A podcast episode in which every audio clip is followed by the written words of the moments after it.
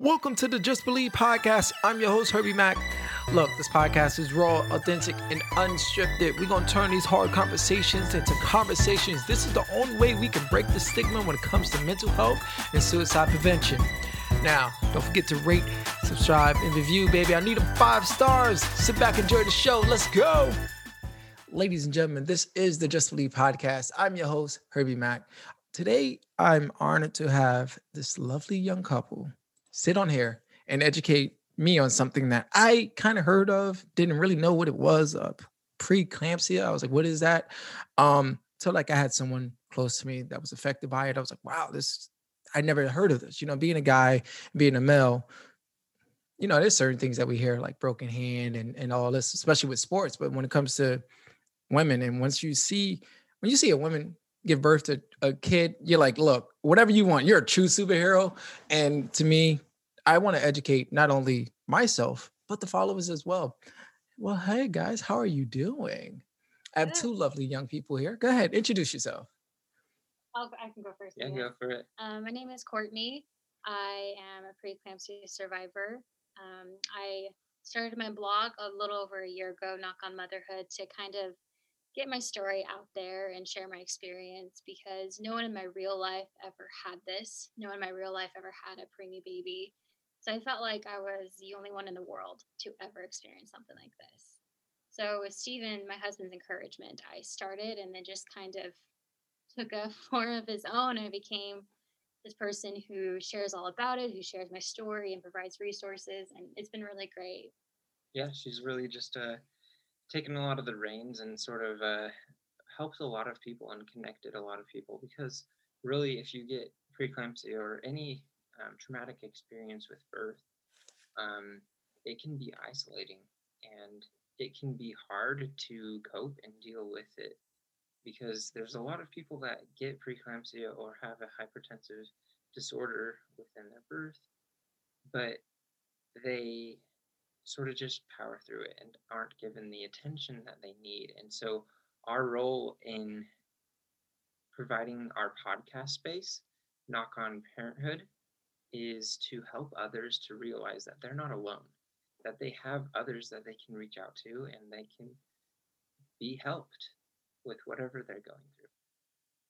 Well, you know what? I want to say thank you for being brave enough to sit there and share your story. And it's so much easier when you have someone that's so close to you that's supporting you, that love you, right? Like, hey, look, baby, don't worry, I'm here to support you. Whatever negativity is going to be said to you, I'm here for you. It's always it's so comforting. Um doing this like I can understand.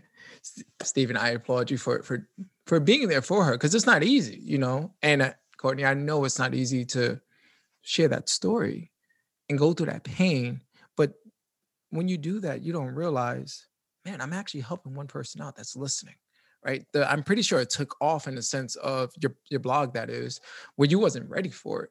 Because there there is a place that women need to have this conversation and, learn how to cope with it or learn how to talk about it or just to, to get off that funk like man I've been in a rut ever since like I can't believe it happened to me. And it's like wait but you're not alone. That is so that is so key. Um if you mind how long ago was this when when you realized that you had preeclampsia so my daughter's almost two, so it's a little under two years ago that I gave birth. Uh, so what had happened is I was about 32 weeks pregnant, and I went to a doctor's appointment, and they noticed that my blood pressure was slowly rising. So they prescribed me a blood pressure cuff to take home, and then I took my blood pressure one morning before I went to work, and then before I went to bed.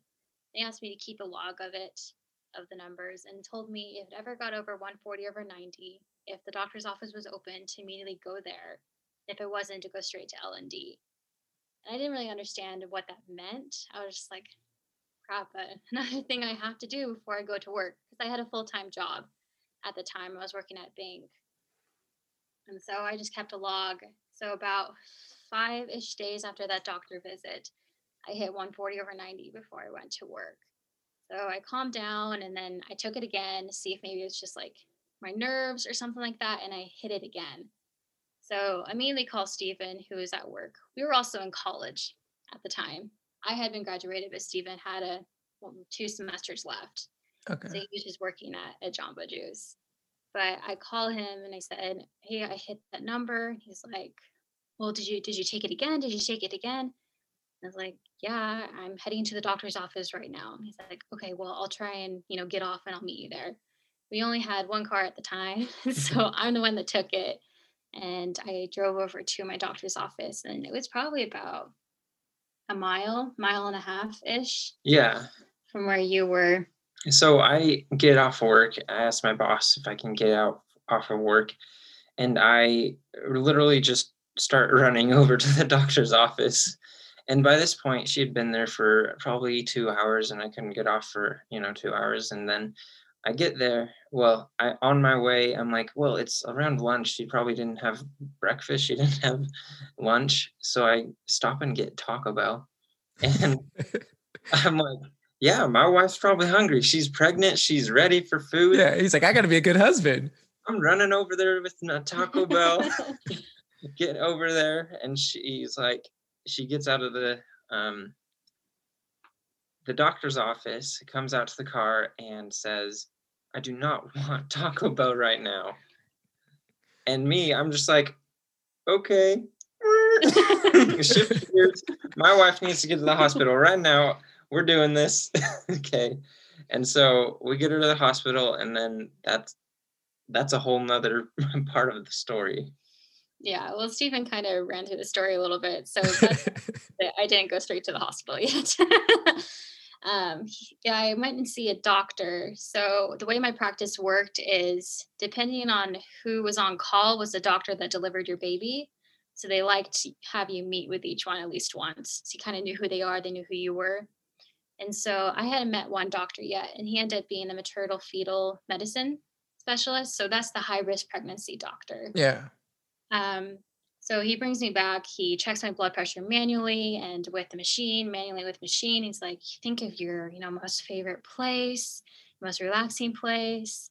Just trying to make me comfortable and see if it was actually just like anxiety or if it really was a high blood pressure.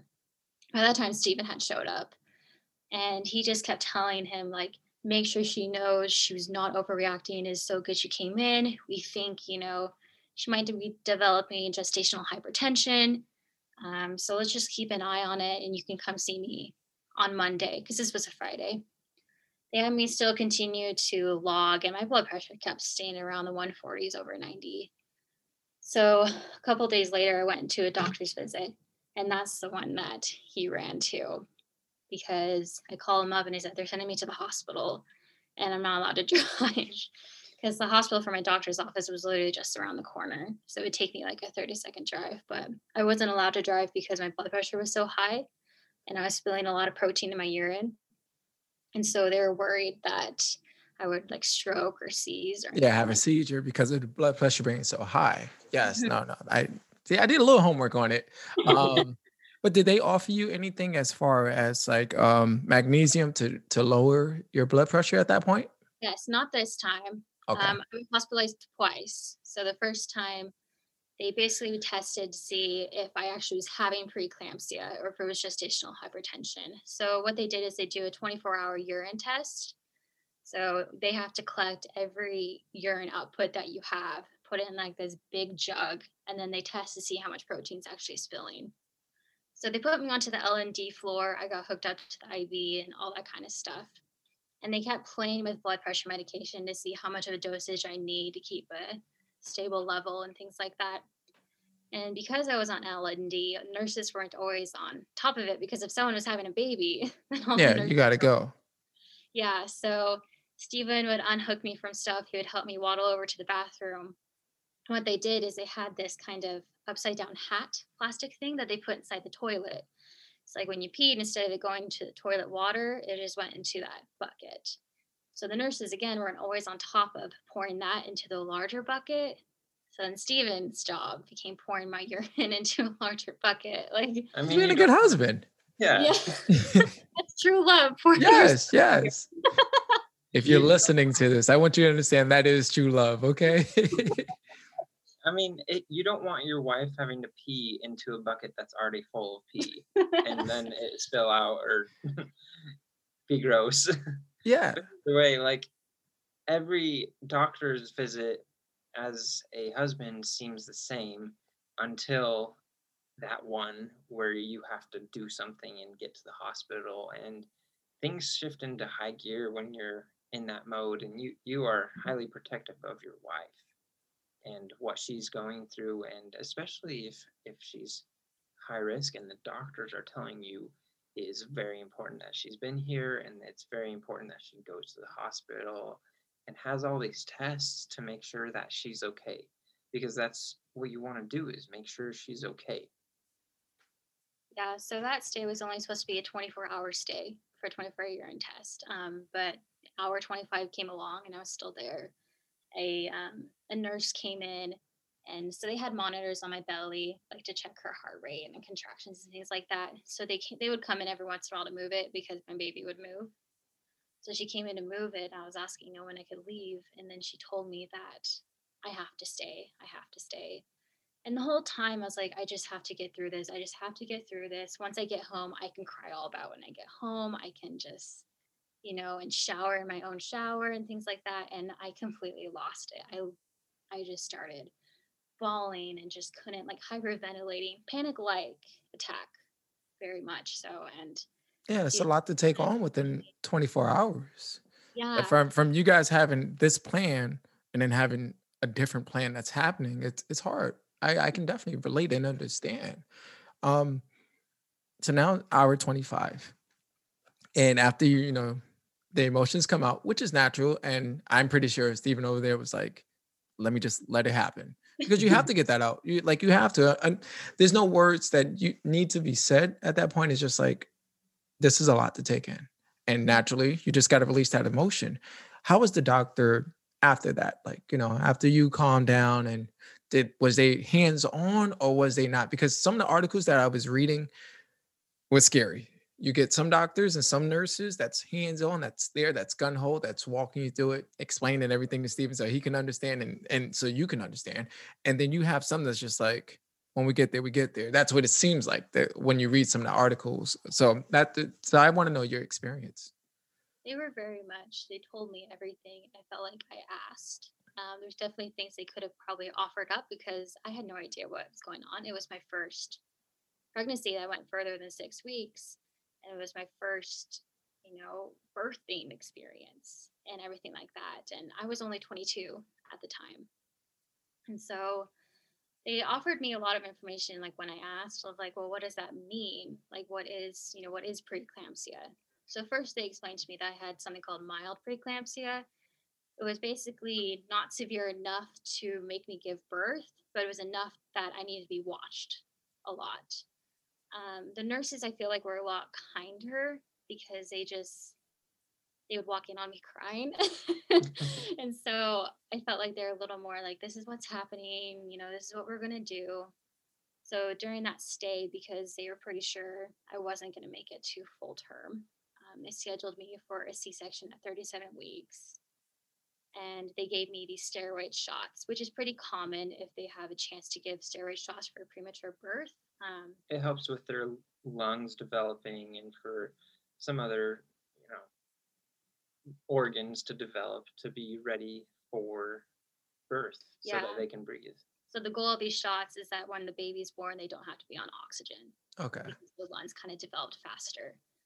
Um, so they had to give me two rounds of that and had to be spaced out within 24 hours. So they gave me a round my second day, and then I got around my third day.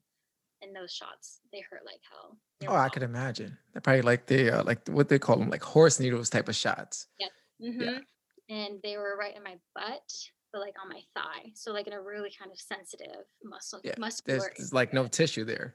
yeah, it, it was awful and i cried every single time like i curled up in a fetal position as much as i could with a pregnant belly and it was awful um, so they finally released me but i was on strict bed rest with bathroom privileges so the only thing i could do on my own was go to the bathroom on my own so that was about a week or so of that of just me laying in bed being lonely and hating that this was happening to me because I would gradually start to feel kind of sicker. I never I never had any headaches or anything like that. I swelled a lot, like in my feet and my ankles my legs. So I wore compression stockings but I never had really bad headaches. I never had blurry vision. I never had upper quadrant pain. None of like the classic other symptoms of preeclampsia. And so I think that's the only reason they let me go as long as I did is because I didn't complain of any of those other things. Um, so like Stephen had to help me shower and he actually helped me shower for a couple months after birth as well because I was just so physically weak. So I go into a doctor's visit and it was a doctor's visit after the day before was Memorial Day and I had to go to the hospital for an outpatient visit to get an NST for a non-stress test to check how my baby was doing, my blood pressure and things like that. And it was picking up contractions, but I wasn't feeling anything. I think they were about four minutes apart. Yeah. Four or five minutes apart, something like that. She's sitting there on the bed with the whole contraptions on her, tracking her contractions, and she's like, Did I have one? Was that one? like, no, that wasn't. I'll tell you when you have your next one. Because uh, I'm watching the screen and it's going, woo, and then it drops down for another four minutes and then it goes back up and woo. To me, it just felt like she was moving around in my belly because she moved around a ton. She was very active baby. And so I was like, well, the nurses kept asking me, like, do you feel those contractions? I'm like, mm, am I supposed to feel them? Like, what I, I would yeah. know. and they're like, yeah, you would know if you're in labor. So, because of that, they let me go because I wasn't complaining of anything and things like that. And that was Memorial Day. So, the next day, Tuesday, uh, my doctor had me come in right when the office opened and he he checked my dilation because I was having contractions and I was already dilated to a 3 at they're only 35 weeks which yeah. that shouldn't be that is like wow baby's coming now pretty much yeah yeah, yeah pretty close um and my blood pressure was sky high. I was hitting up to the 200s over hundreds. Like it was really bad. And I was even on the highest dosage of blood pressure medication. And so it got to the point where he's like, you're having this baby today you go straight to the hospital now this isn't a you know go pick up something at walmart first you you have to go right now so I'm like okay yeah Um, so I get to the hospital. Everyone there recognized me because I was just there the week before, and they're all like, "Well, we knew you wouldn't last very long." It's like, well, thanks. thanks for the support, guys. yeah, right. like, what am I supposed to say? Thanks, guys. Yeah. Yeah. but before we get there, mentally, what was going on in your mind? Like, as you're receiving all this information, you know, you go there Monday, you're like, okay, well, it seems like this is kind of happening maybe sooner than we expected. And Tuesday, you get the doctor looking at you like, no, we're having this today. What was going through your mind?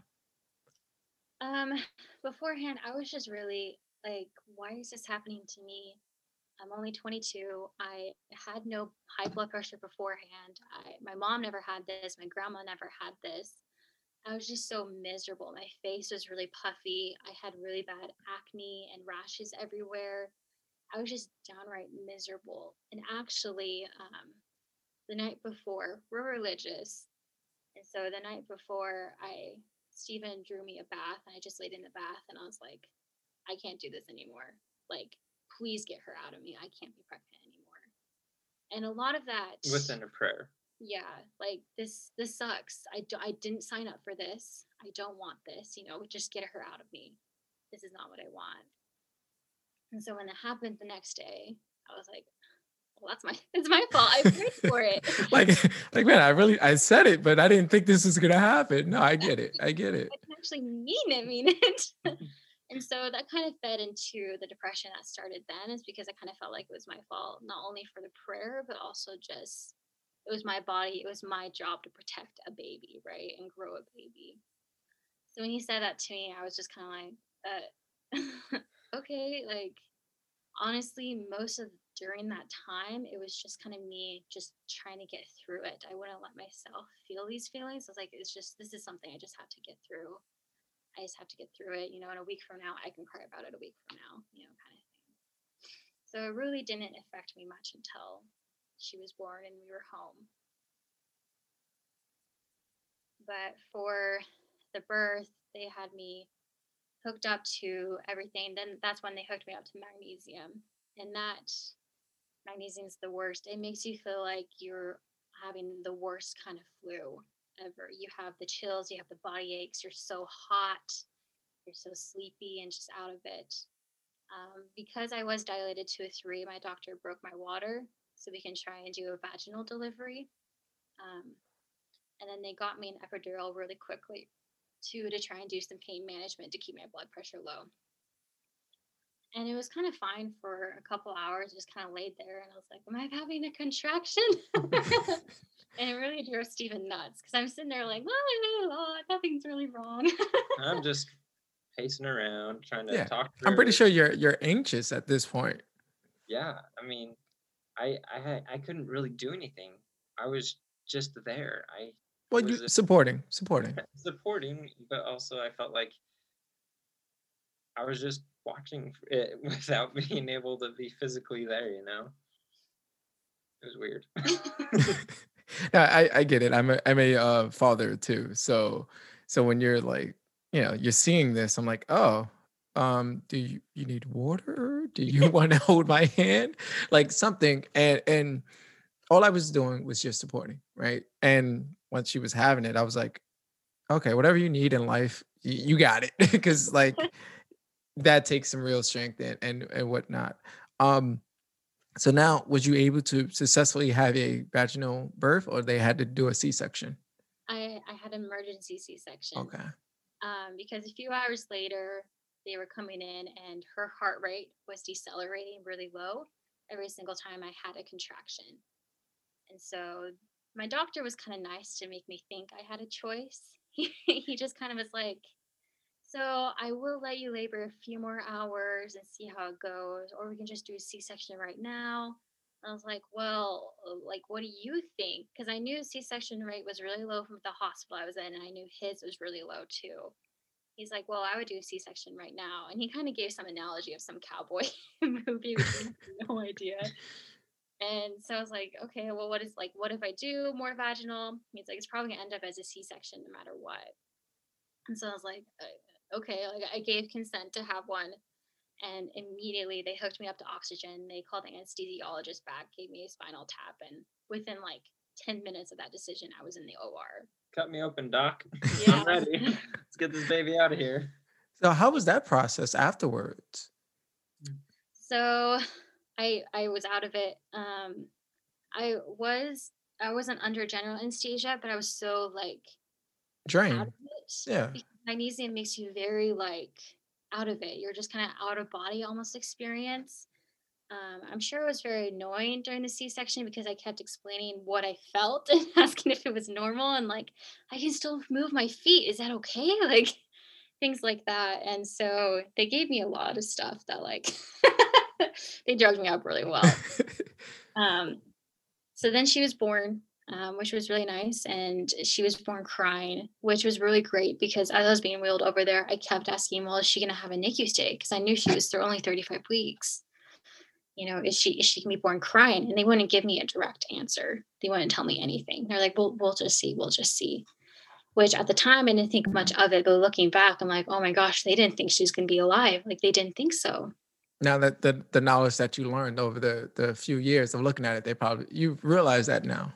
Yeah, yeah. And at the time I didn't because I was just so like, just just gotta get through this. Yeah. Um, so she was born crying. They gave her her Apgar scores, which I don't remember what they are now, but they were good. Um, she was only four pounds and 17 inches long. Oh my. tiny little baby. Yeah. Um, so and then they put her directly to the NICU. So the OR they were in, they had a window that they just handed the baby over to the NICU team just through the window.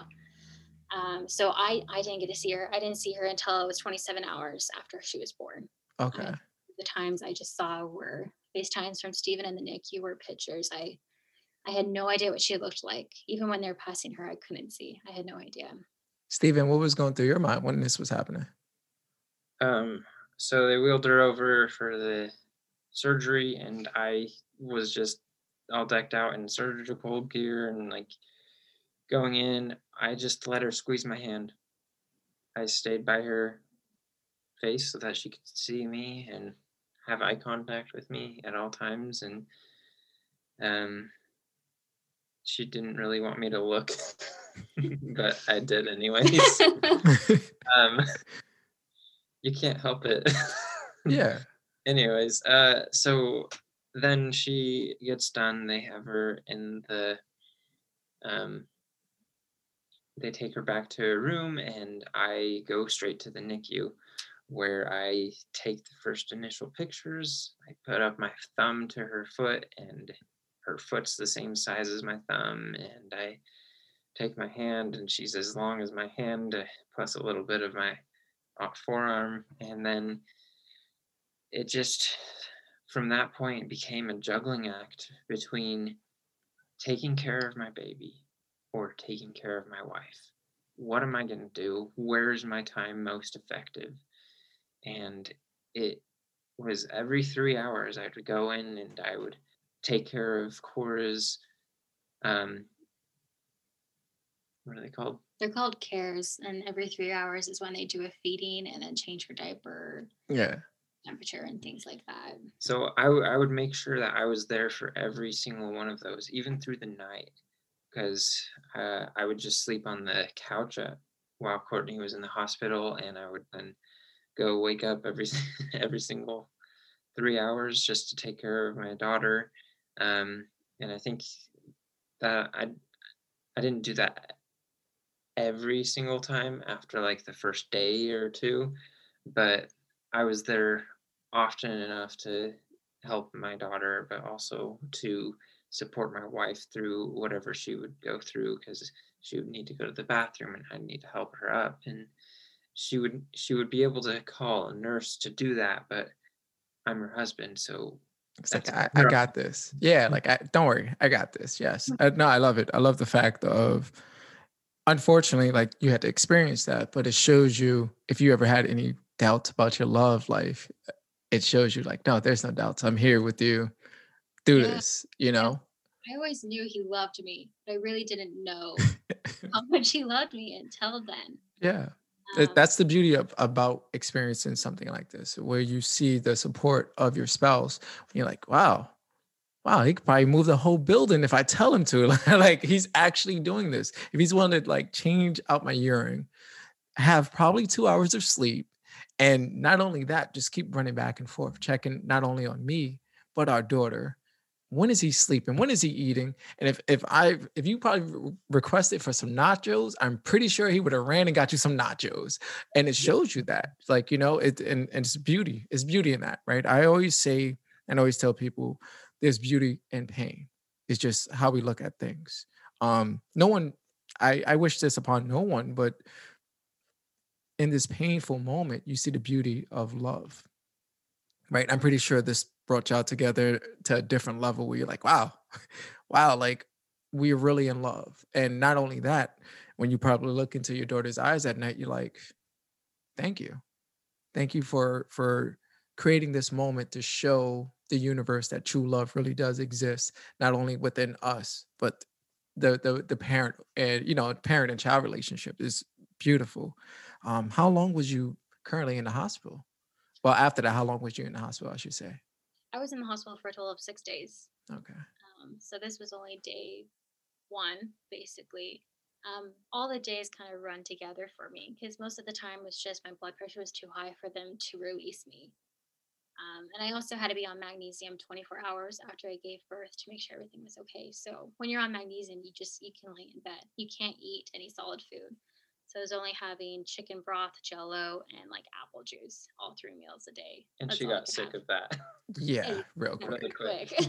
it's not Real very quick. flavorful. Yeah. Especially the hospital food. Yes. and the reason they had that is because if something were to happen or if I were to seize, that way I wouldn't choke on real food. I would just be Because of the blood pressure being so high. Hmm Yes. I had um, thick pads on the railings of my hospital bed. If something were to happen, I wouldn't hurt my head or anything like that. And they kind of counseled Stephen of, you know, this is what happens if she sees. This is what, you know, signs of a stroke are. You got to watch this and tap the call button if you see it. I'm like, okay. Yeah, like I'm Yeah, on it. let's, go. let's just say that to a new dad. You know, no worries. You know, your kid's in the NICU and your wife may, you know, see a stroke, but you know, no worries. How long was your daughter um in the hospital? Was- When was she able to be released? Uh, she was in the NICU for 15 days. Okay. So um, six of those days were us being in the hospital 24 7 because I was still hospitalized myself. Um, most of the time, I couldn't see her in the NICU during those days because my blood pressures were too high. And then also on day four, my eyes swelled really bad, like golf balls. I looked like I went like eight rounds with Rocky Balboa. Oh Like my it was just, it was awful. And no one knew how to do anything. They're just basically like, sometimes weird things like that happen after birth. We just have to wait for it to decrease. And my doctor came in. There's a diaper that we froze. yeah, Put it on your eyes. So when Yeah. you walk in the door and my wife has a diaper on her face. and my doctor is- comes in, he kind of like pokes at my eye, and he's like, "Huh, never seen that before." Was it like a allergic reaction or something? No, it was just a swelling from preeclampsia. Wow. It was all the swelling. It just really manifested in my eyes. And I think a lot to do with that is because the night before was the first time I was able to see my daughter. And when they wheeled me over to the NICU, and I was just, I was bawling, right? It's not what I ever imagined first seeing my daughter would be hooked up to tubes and wires and be in an incubator. And it was kind of the reality of how small she actually was. And a lot of that was, oh my gosh, you know, this is my baby. This is my baby. She's been inside me and a lot of it also was like i did this to her this was my fault like what kind of a mother am i it was kind of a mix of all those different emotions And then only being, being able to touch her through the plastic tubes and the No, I, I I can imagine. That's a lot to take on. Um, but once you love, how was that? Like once you, once you and baby is home, what happened? Like was it like like wow this happened, or was you just in a dark place from that ex- experience? i was in a very dark place um, because we were poor college students and all the money we had saved up um, we used a lot of it for the hospital and all the hospital bills and things like that and so stephen had to go back to work right away so i'm 16 days post-op with a newborn baby and I'm still trying to pump. So I was never able to breastfeed her because she got um, prescribed a high calorie formula. And so I had to prepare the formula bottles, but I was still trying to pump as like, this is my way to contribute, right? Like I couldn't carry her to full term, but at least I can make some milk for her. Um, but that didn't work. And so I was really depressed by that because I would hook up to a pump for like an hour and not get anything out. And it's because my blood pressures were still pretty high and honestly just the traumatic experience like the last thing your body wants to do is to provide food for another person when you're still like You're in recovery mode. Yeah. Yeah. Yeah, and so I was really alone because I thought I had all these friends and family that cared about me. And when I needed them most, they weren't there. And that really hurt. And I just, this will sound really awful to say, but unless you've been there, you don't get it.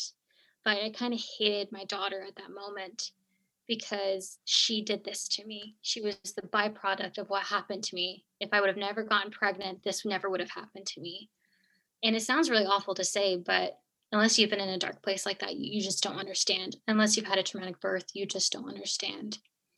And I felt very awful for thinking and feeling that. And I wouldn't, I never told anybody. I didn't even tell Stephen.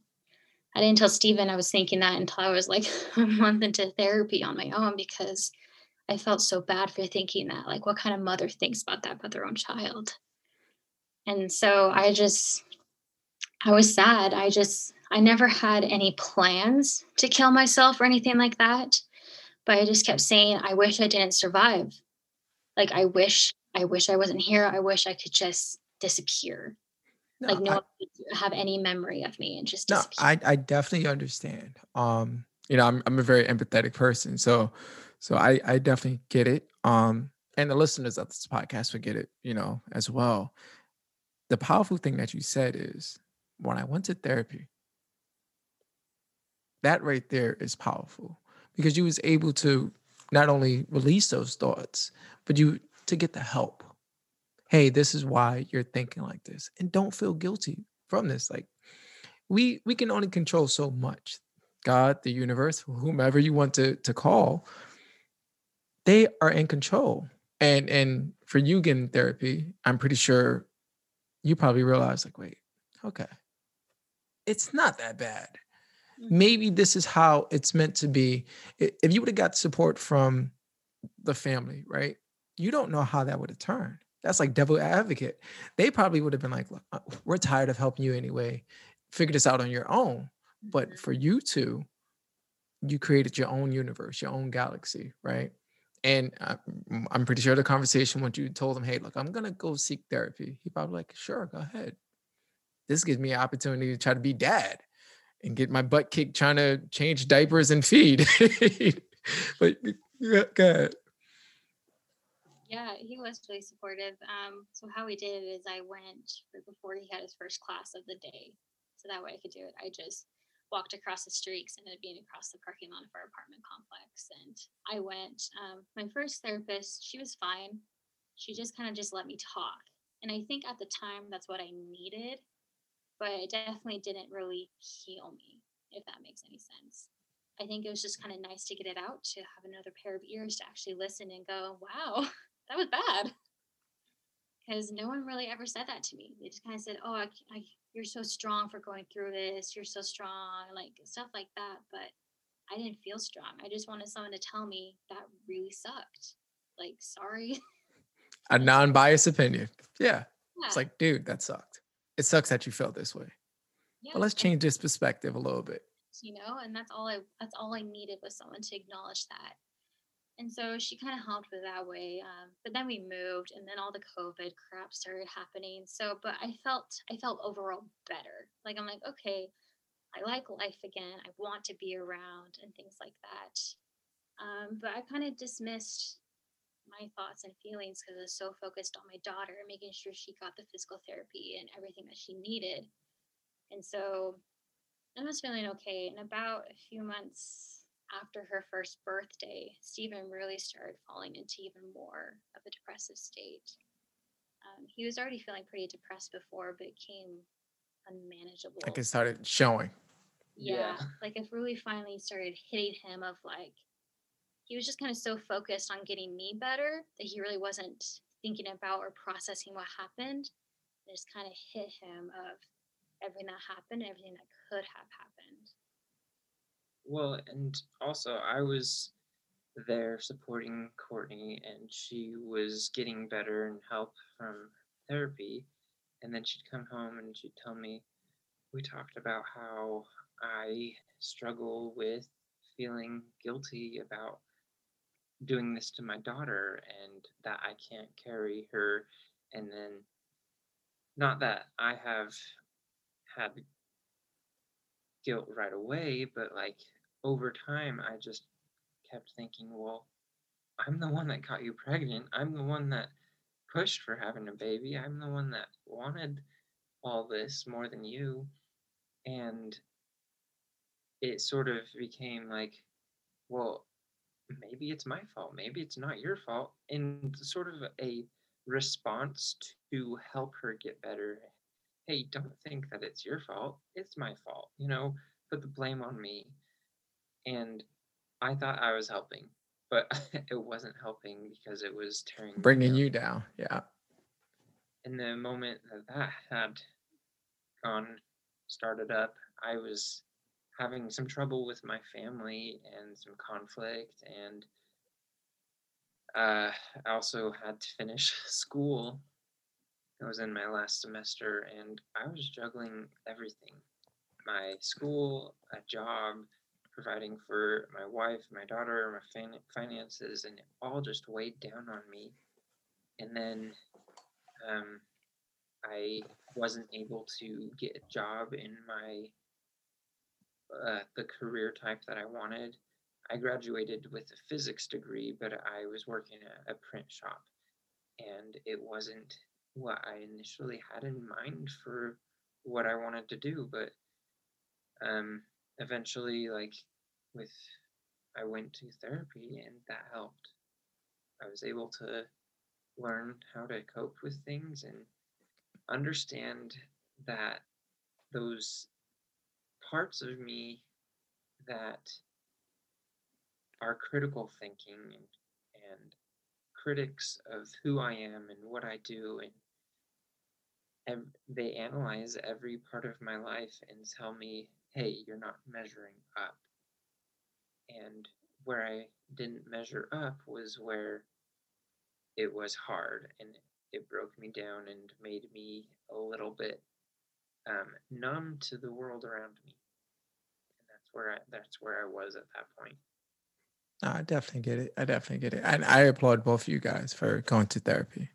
Um, something that that I always tell people at some point we need to go to therapy. You know, we have a lot to unpack, you know, like even if you're not going through a traumatic experience, if you if you pissed off about somebody cutting you off, there's something for that, right? Like, why are you still mad about it? That happened on a Thursday. It's like it's Sunday. You're still holding on to that, like you know. So, so I always tell people that under like I haven't went to therapy yet, and that's on my bucket list. On um, being a suicide survivor, like, like I didn't understand the power of therapy, and just like you guys, I was broke. I couldn't afford it, so I had to learn like coping methods and healing and whatnot. But that's I applaud you guys for just taking that next step and doing it. Um, I'm pretty sure after the the therapy session, who brought up having a blog? Stephen, really. Nice. Um, I like to write. I've always loved to write, and I was always like, it'd be awesome to have a blog, but what the heck would I what would I write about? and so Stephen kept encouraging me, like, you should just talk about your story. You should just do this. You should do that. And then my first therapist even suggested, like, maybe start a blog. Like, maybe there's other people who have it. I was too shy to. I'm a naturally very introverted, shy person. Don't get that vibe. Blog, don't get that vibe. I'm just I'm just telling you that right now. I don't get that vibe at all. More extroverted now. I put myself out there a lot more this past Good. year and a half or so.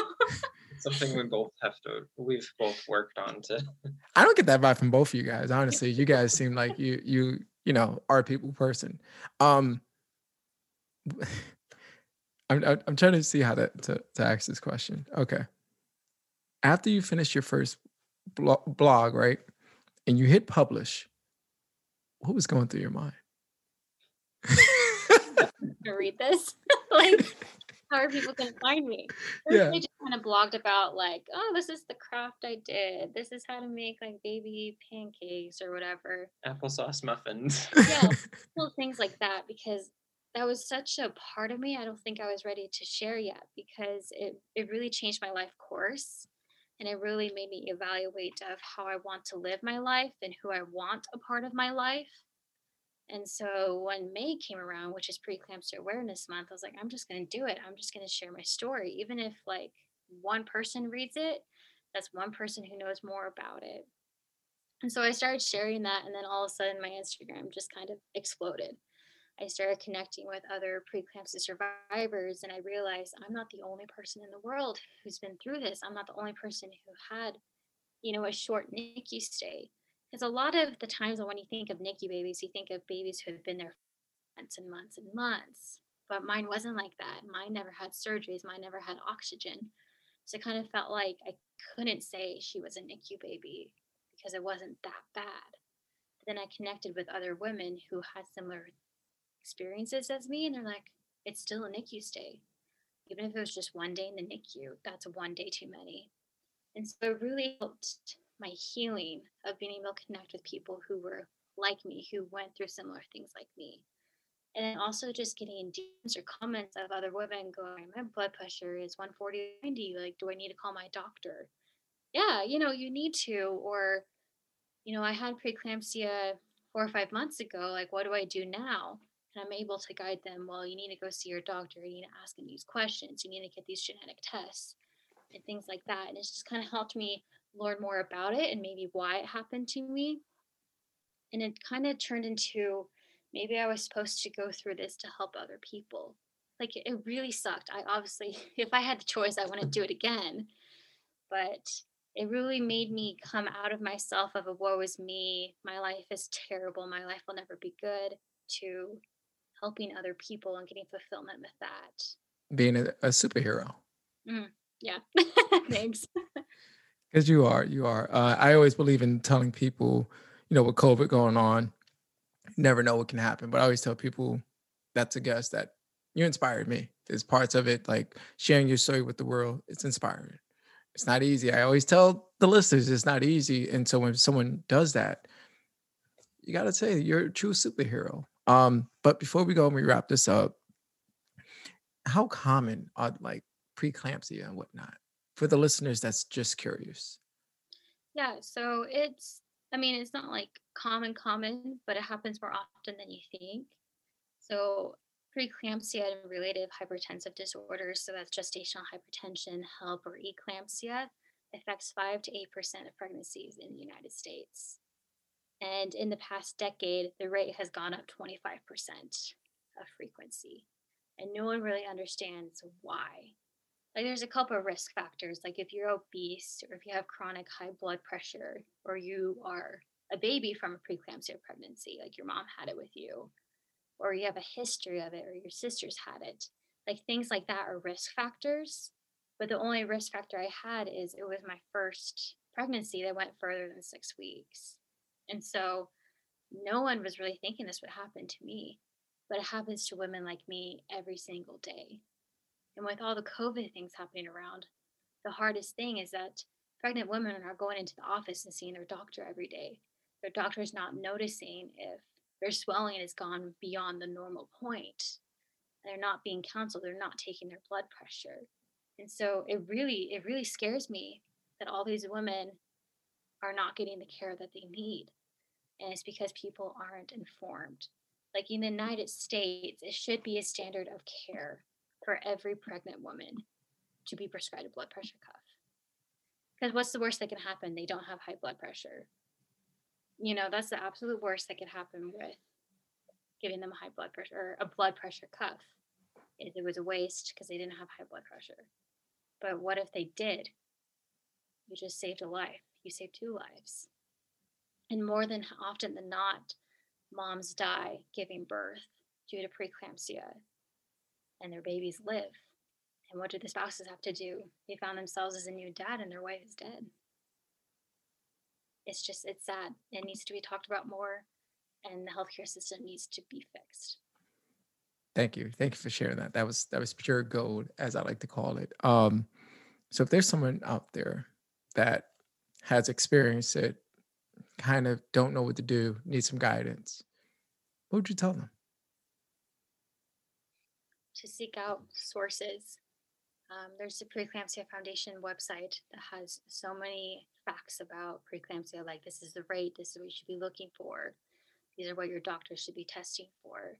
There's a lot of survivors on Instagram. If you just search the hashtag preeclampsia or eclampsia or HELLP, there's so many accounts out there that talk about it, and those women are willing to help. They'll they'll help you no matter what.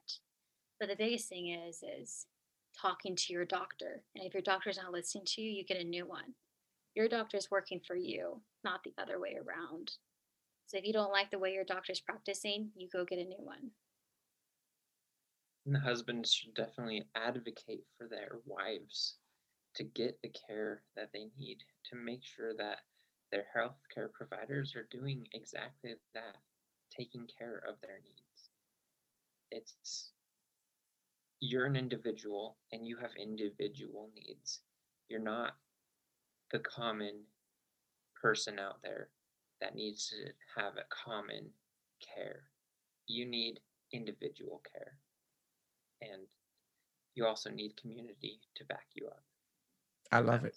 I love it. to provide. Well, thank you for doing this, guys. This was a very amazing episode. I learned a lot. Uh, hopefully, my listeners learned a lot. But before we go, come on, you got to let them know where to find you at. yeah, so my blog is www.knockonmotherhood.com. Um, and that's kind of the main hub of everything. Um, I'm really active on Instagram, and my at is Knock on Motherhood. Uh, also on Facebook, Knock on Motherhood. But we also branched out into a podcast. It's kind of a branch of the blog called Knock on Parenthood. And over there, we talk about preeclampsia, but also everything to do with parenthood, of like all the struggles with it. The and, unique and the unexpected challenges that arise while parenting could go towards uh, sleep training your baby to having trouble with trauma or with birth and all anything between. I love so it. Instagram is Knock on Parenthood Podcast. Got it. It will be in the show notes down below. Uh, until then, guys, we see you next time. Thanks for doing this. Yeah, thank you so Without much for having us. Yeah, anytime. Today's episode of the Just Believe podcast. Thank you for listening. If you're currently going through a mental health challenge, don't be scared to look in the show notes and reach out to those resources. If people are going to put labels on you, tell them, look, labels are made for jars, not people. Whatever obstacles that's facing in front of you, you can overcome that as long as you just believe. Until then, I'll see you next week. Peace.